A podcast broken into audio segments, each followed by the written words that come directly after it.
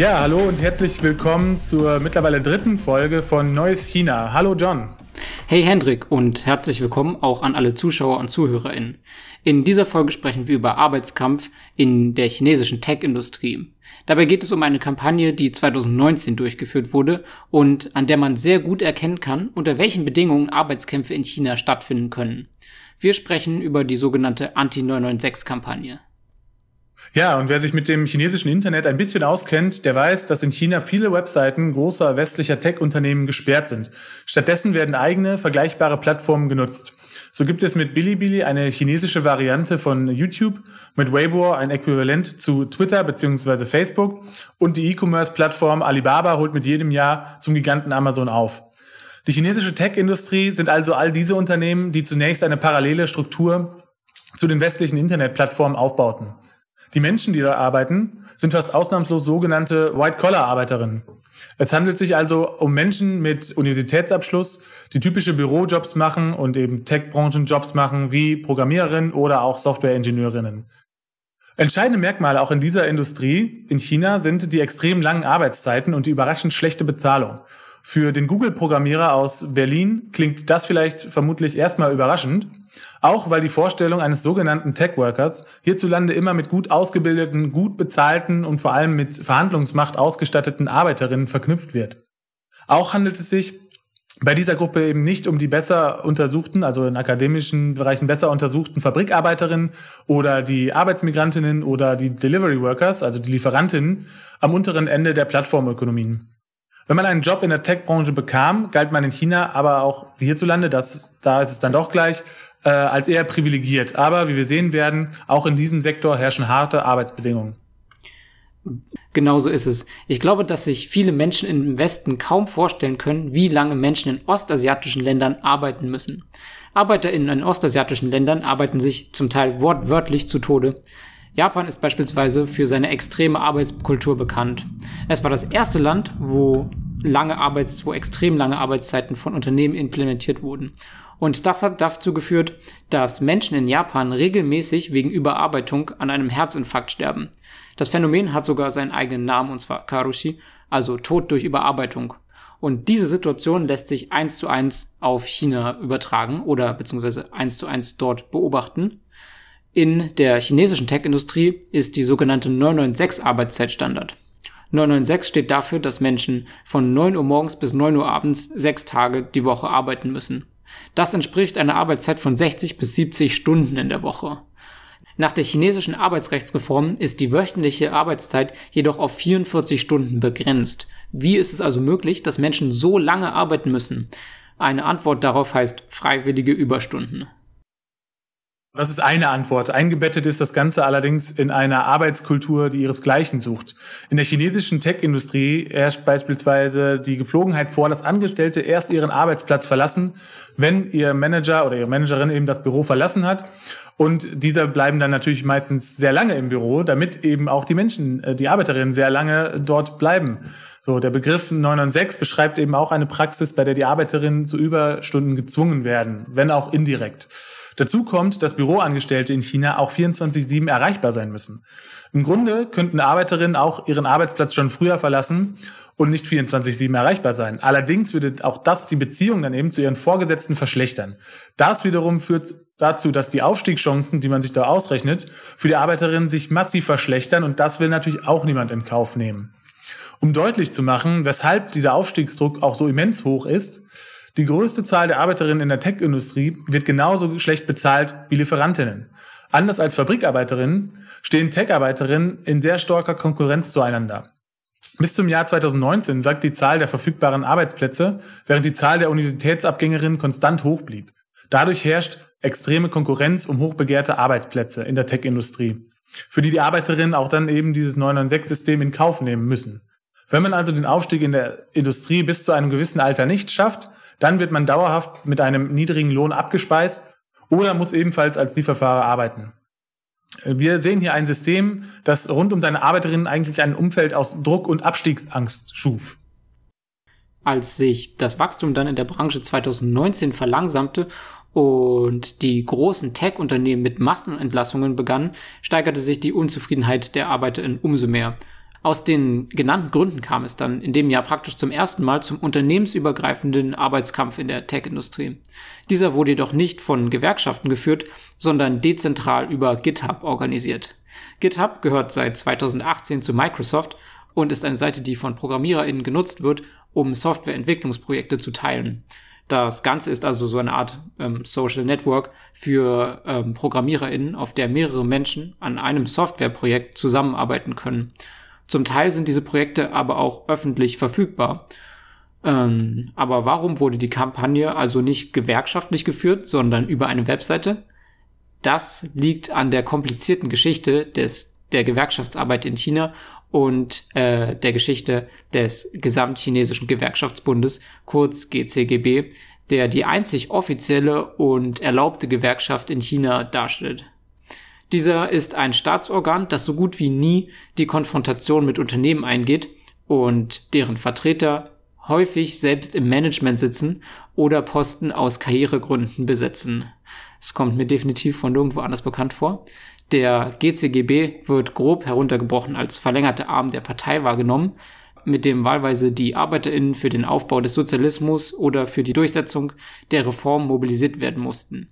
Es ist anzunehmen, dass er auch zunehmend für den sogenannten Systemkonflikt instrumentalisiert wird. Allerdings setzt er sich vereinzelt auch für Verbesserungen am Arbeitsplatz und höhere Entlohnung etc. ein. Der GCGB war und ist also eine sehr, sehr ambivalente Institution, über die wir definitiv noch eine Folge machen werden müssen. Ähm, an dieser Stelle sei aber nur gesagt, dass ähm, für Arbeitskämpfe wie die Anti-996-Kampagne ähm, der GCGB, ähm, der sich vor allem als friedensstiftende und vermittelnde Institution versteht, kein verlässlicher Partner äh, ist, sodass die Kampagne andere Wege finden muss. Ja, genau. Also in diesem äh, GCGB sind extrem viele Menschen wohl organisiert, aber es ist eben keine freie Gewerkschaft. Und äh, Daher muss man es auch ganz klar sagen, die chinesische Arbeiterinnenklasse ist wohl seit der kapitalistischen Wende Ende der 1970er Jahre eine der am wenigsten organisierten und am stärksten ausgebeuteten der Welt. Der Mangel an Möglichkeiten für Arbeiterinnen, sich zu organisieren, hat dabei überhaupt erst zum Mangel an Arbeitsschutz, äh, wie zum Beispiel eben der Arbeitszeitbegrenzung, geführt. Als Resultat daraus müssen, Menschen zwölf Stunden pro Tag für geringe Bezahlung am Arbeitsplatz verbringen und davon profitieren natürlich die Kapitalistinnen. Immer, wer, immer wenn sich Arbeiterinnen nicht aktiv gegen die Verlängerung der Arbeitszeiten wehren, wird dies von Unternehmen natürlich ausgenutzt. Es ist ja auch eben so, dass Unternehmen Arbeiterinnen so lange wie möglich für den geringsten Lohn beschäftigen wollen, weil das natürlich den Profit erhöht. Ein weiterer Grund für die Länge der Arbeitszeit ist allerdings auch, dass in der chinesischen Tech-Branche eben, wir haben es vorhin schon ange, angedeutet, ein extremer Wettbewerb herrscht und Unternehmen durch die Länge der Arbeitszeit ihre Angestellten, die Konkurrenten vom Markt drängen wollen.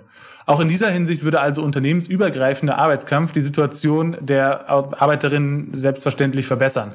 Weil es aber jedoch kaum Möglichkeiten zur gewerkschaftlichen Organisation gibt, konnten die Unternehmen in der Branche den Arbeitstag eben auf zwölf Stunden und sechs Tage pro Woche verlängern. Heute gehören diese Tech-Unternehmen auch zu den weltvollsten Unternehmen Chinas. Und da könnte man sich natürlich auch fragen, warum greift der kommunistische Staat China da nicht ein? Das liegt einfach daran, dass der Staat ein handfestes Interesse an einer sich schnell entwickelnden Tech-Industrie hat und daran, dass sehr viel Arbeitskraft in die Entwicklung von neuen Tech-Produkten gesteckt wird. China befindet sich ja mit den USA im technologischen Wettlauf und darum ist es kein Wunder, dass der Staat bei den Unternehmen seit Jahrzehnten ein Auge zudrückt, wenn systematisch Arbeitsrechte ignoriert werden. Die Rechte von ArbeiterInnen wurden also in China geschwächt, damit das Land besser einen geopolitischen Konflikt austragen kann. Ein Glück, dass das im Westen nicht passiert. Ja, seit Beginn der 1980er Jahre hat die Kommunistische Partei auch das Potenzial der Informationstechnologie und ihre Bedeutung für die Zukunft des Landes erkannt. Seither wird die Branche eben vom Staat auch sehr stark gefördert. Die Informationstechnologie trägt zur raschen Entwicklung und zur sozialen Transformation im Inneren bei, jedoch zum offensichtlichen Nachteil eben der Arbeiterinnen. Heute wird IT auch als Fundament des Zitat technologischen Traums Chinas, Zitat Ende, und der sogenannten Erneuerung der Nation betrachtet. Doch jeder Traum platzt irgendwann und schnelles Wachstum in dieser Branche hielt nicht lange an. Mit den ersten Massenentlassungen äh, Ende 2018, Anfang 2019 veränderte sich dann eben auch die Haltung der Arbeiterinnen gegenüber den Arbeitsbedingungen. Die zuvor herangezogenen und vorgeschobenen Begründungen oder Argumente für die extremen Arbeitsanforderungen überzeugten sie nicht mehr. Vielmehr trat eine Desillusionierung der Arbeiterinnen ein. Vielen wurde klar, dass sie wahrscheinlich nie den Aufstieg in der Branche schaffen würden. Und diese Einsicht war auch eine der Voraussetzungen für die Anti-996-Kampagne.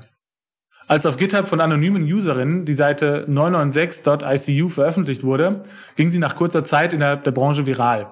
Der Titel ist ein Wortspiel, das darauf hinausläuft, dass man aufgrund von 996 in die Notaufnahme, englisch ICU, geschickt werden muss. Bis heute ist es das zweitmeist aufgerufene Projekt auf der gesamten Website. Die Seite GitHub für die Kampagne zu nutzen war eine äußerst clevere Entscheidung, denn diese Seite wird nicht nur von großen Teilen der Arbeiterinnen in der Tech-Branche genutzt und kann anonym bedient werden, sondern sie ist auch eine un oder war besser gesagt eine unumgängliche Ressource für sämtliche Unternehmen in der Branche. Die chinesische Regierung konnte seinerzeit GitHub nicht einfach so sperren, wie sie es bei anderen großen Seiten getan hat, weil der wirtschaftliche Schaden für die Tech-Unternehmen zu groß gewesen wäre. Die Plattform galt als kritische Infrastruktur. Darum blieb die Seite auch bis zum Ende der Kampagne in China aufrufbar, auch wenn sie mittlerweile eben blockiert wurde. Doch was wurde auf der Seite eigentlich gemacht? Zu Beginn wurde äh, auf der 996.icu-Seite per Crowdsourcing eine Blacklist an Unternehmen mit den schlechtesten Arbeitsbedingungen angefertigt und danach begannen ArbeiterInnen aus verschiedenen Betrieben sich über ihre Arbeitsbedingungen auszutauschen. Das klingt jetzt zwar nicht nach einem großen Deal, aber für die damalige Zeit war das sehr bedeutend, weil die Arbeitszeiten in der Tech-Industrie so eine Art offenes Geheimnis waren. Jeder, äh, der in der Industrie involviert war, wusste davon, aber niemand hatte bis dahin wirklich offen darüber gesprochen. Und das änderte sich mit Beginn der Kampagne schlagartig. Also plötzlich brachen Diskussionen über die schlechten Arbeitsbedingungen und die Überstundenarbeit überall in den chinesischen sozialen Medien aus.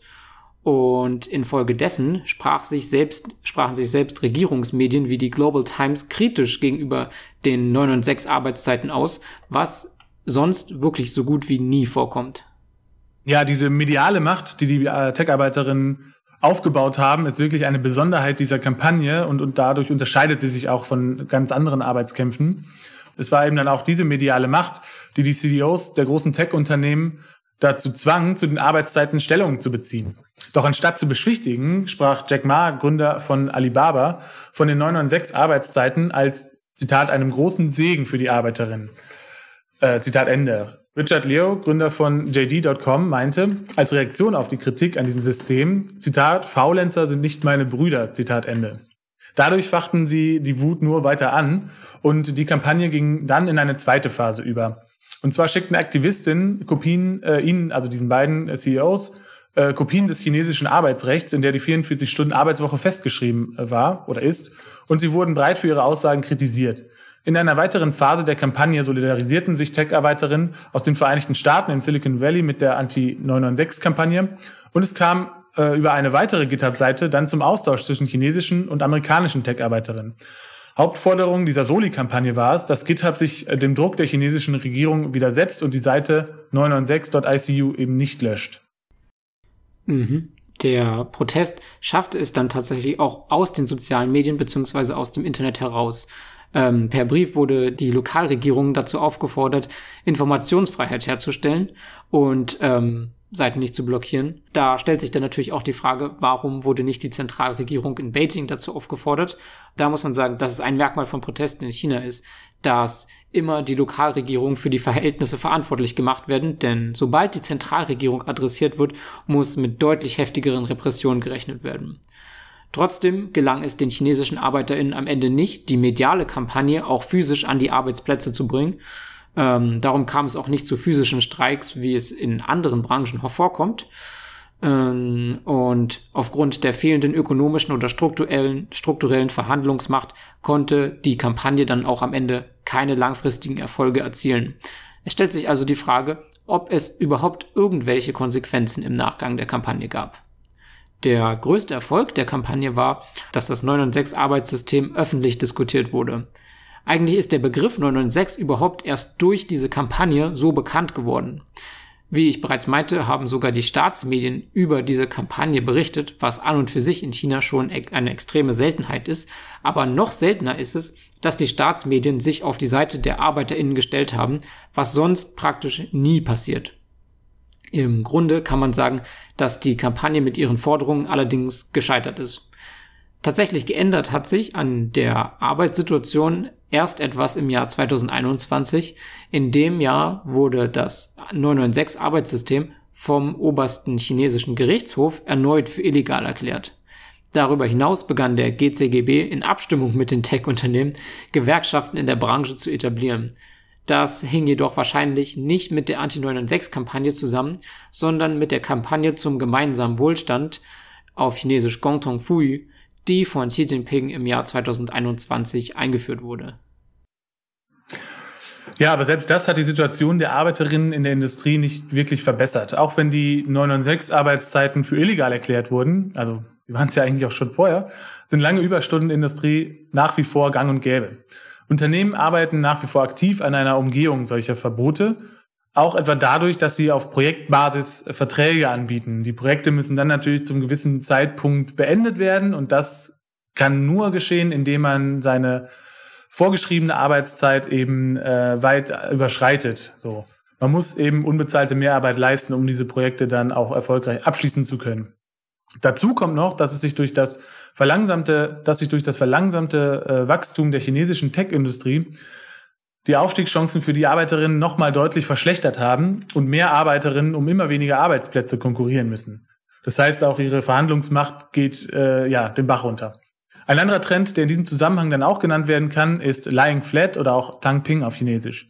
Bei diesem begannen Arbeiterinnen meist mit Universitätsabschluss auch nur noch das im Job zu tun, wofür sie auch wirklich bezahlt werden.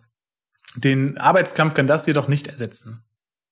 Genau, also dieses Tongue Ping oder Lying Flat ähm, kann man mit dem ähm, Quiet Quitting äh, vergleichen, wie das ähm, auch im Westen so als, äh, als Trend probiert wurde. Aber ja, an dem 996 Arbeitssystem lässt sich auch ähm, einiges ablesen. Also wir sehen, äh, wie der chinesische Staat mit den Unternehmen Hand in Hand zum Nachteil der ArbeiterInnen arbeitet.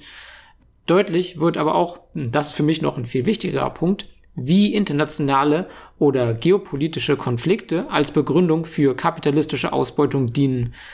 Man sieht ganz klar, dass internationale Konflikte dafür genutzt werden, um systematisch die Rechte der ArbeiterInnen zu schwächen. Denn nur wegen des technologischen Wettlaufs und der Etablierung eines separaten chinesischen Internets ist der chinesischen Regierung so sehr daran gelegen, dass so viel Arbeit wie möglich in die chinesische Tech-Industrie gesteckt wird. Wie wir bereits vorher versucht haben äh, klarzumachen, werden internationale Konflikte jedoch nicht nur in China dafür genutzt, um die Rechte der ArbeiterInnen zu schwächen. Eine ähnliche Strategie lässt sich nämlich auch in Deutschland während des Ukraine-Krieges und der damit einhergehenden Inflation bzw. dem Wohlstandsverlust beobachten. Auch hier sprechen die Kapitalistinnen Land auf Land ab davon, dass die Menschen zum Beispiel, Zitat, mehr Bock auf Arbeit haben sollten und fordern längere Arbeitszeiten. Grüße gehen raus an den Arbeitsgeberpräsidenten an der Stelle. Ebenso werden diejenigen Stimmen lauter, die den sogenannten Systemkonflikt mit China nutzen werden, um hierzulande ein härteres Arbeitsregime durchzusetzen. Zuletzt ließen sich die Äußerungen von Jörg Wuttke, dem Präsidenten der Europäischen Handelskammer, in diese Richtung interpretieren. Als Arbeiterbe als Arbeiter in Bewegung haben wir noch keine wirkliche Antwort auf diese harten internationalen Wettbewerb gefunden. Und wir sollten uns von dieser Soli-Kampagne zwischen ProgrammiererInnen aus Kalifornien und China auf GitHub also inspirieren lassen. Denn so können wir neue Formen internationaler Solidarität im Arbeitskampf finden, gerade wenn geopolitische Konflikte uns zu spalten drohen. Ja, genau, damit machst du einen wichtigen Punkt, John. Arbeiterinnen können hier nämlich nur verlieren, wenn sie es, äh, sie können nur verlieren, wenn sie es nicht schaffen, sich diesem Druck eben gemeinsam entgegenzustellen. Ich würde auch gerne nochmal äh, hier die These anbringen, dass wir das, was wir jetzt in China oder in Südostasien in Bezug auf die Arbeitszeiten sehen, in Zukunft auch hier vermehrt diskutieren werden. Vor allem, was ich jetzt schon wahrgenommen habe, ist immer die Argumentation, den Standort zu verbessern, also Standortpolitik zu betreiben und eben international konkurrenzfähig zu bleiben. Zweitens möchte ich noch betonen, dass die Strategien der chinesischen Tech-Unternehmen sich auch überhaupt nicht von denen anderer Unternehmen äh, unterscheiden, wenn es darum geht, eben die, ähm, die Belegschaft, die Arbeiterschaft zu spalten. Äh, wir sprechen hier von befristeten Verträgen, äh, Projektarbeit, Vertragsarbeit etc. Ähm, genau, und das Gegeneinander ausspielen der Arbeiterinnen. Also das sind alles Strategien, äh, die sind äh, überall da, wo, äh, ja, wo Unternehmen versuchen, Arbeitskraft abzupressen und äh, Profit herauszuschlagen. Ein weiterer Bereich, auch in dem der Technologiewertlauf ausgetragen wird, wird das Feld der AI, oder ist bereits das Feld der AI-Chatbots. Ähm, da werden wir auch noch sehr, sehr viel in Zukunft sehen, wie sich das auf die, ja, zum Negativen wahrscheinlich eher auf die Arbeiterinnen auswirken wird. Mehrere chinesische Unternehmen haben bereits ihre ersten eigenen Chatbots herausgebracht, beispielsweise der Ernie-Bot des chinesischen Unternehmens Baidu. Es ist davon auszugehen, dass auch dabei die Programmierer zusätzliche Überstundenarbeit leisten mussten, damit so schnell wie möglich eine chinesische Version des Chatbot GPTs veröffentlicht wird. Das Endergebnis sah dann auch genauso aus, als wäre es von übermüdeten Programmiererinnen in mehreren Nachtschichten erstellt worden. Ja, der war am Ende wirklich noch nicht besonders gut. Die Anti-996-Kampagne war ähm, zwischendurch zwar sehr erfolgreich im Mobilisieren und ist auch öffentlich auf sehr viel Sympathie gestoßen, jedoch am Ende ist sie daran gescheitert, diese Dynamik zu nutzen, um an den Arbeitsplätzen für Veränderung zu sorgen. Es bedarf wirklich unglaublich viel Kreativität in China, um Wege zu finden, über die der Arbeitskampf ganz ohne Gewerkschaften geführt werden kann. Die Kampagne konnte jetzt keine materiellen Veränderungen herbeiführen, aber trotzdem war sie erfolgreich darin, die Möglichkeiten des Arbeitskampfes in China auszuloten, also gewissermaßen ein Learning by Doing. Ja, genau. Und ich glaube, dass das auch mit am wichtigsten ist. Also, oder dass es nicht mit am wichtigsten ist. Ich glaube, strukturelle Veränderungen werden viel wichtiger. Aber was ich sagen will, ist, dass vor allem die internationale Solidarität extrem wichtig ist. Und auch für diese Kampagne auch wenn sie jetzt nicht unbedingt positive äh, Konsequenzen nach sich zog, in dem Sinne, in dem sich wirklich strukturell und nachhaltig die Arbeitsbedingungen in dieser Branche verbessert hätten. Jedoch ich, sollten wir, glaube ich, nicht zu negativ auf diese ganze Geschichte blicken, sondern eben herausstellen, dass es internationale Solidarität gab und dass diese auch sehr wichtig ist, dass die chinesischen Arbeiterinnen auch wissen, okay, wir sind nicht alleine in dem, was wir hier tun. Ähm, genau, und die dort gesammelten Erfahrungen äh, werden auch für zukünftige Arbeitskämpfe natürlich extrem wichtig sein. Ich würde mir natürlich auch wünschen, dass es in Deutschland äh, verschiedene Gewerkschaften gibt, die sozusagen Solidarität geübt hätten. Ähm, aber ähm, davon ist nichts bekannt. Ja, damit sind wir jetzt auch schon am Ende dieser Folge angelangt. Ähm, ja, vielen Dank fürs Zuhören. Falls ihr Kritik, Fragen, Anmerkungen oder Hinweise habt, dann schreibt uns gerne eine Nachricht. Äh, ihr könnt uns über die üblichen Portale oder auch per Mail erreichen. Und wenn euch die Folge gefallen hat, dann würde uns uns natürlich sehr freuen, wenn ihr sie teilt und uns auf Twitter oder Instagram folgt. Die Links dazu und zur Literatur findet ihr wie immer in den Show Notes und damit sage ich bis zum nächsten Mal. Bis zum nächsten Mal. Ciao, ciao.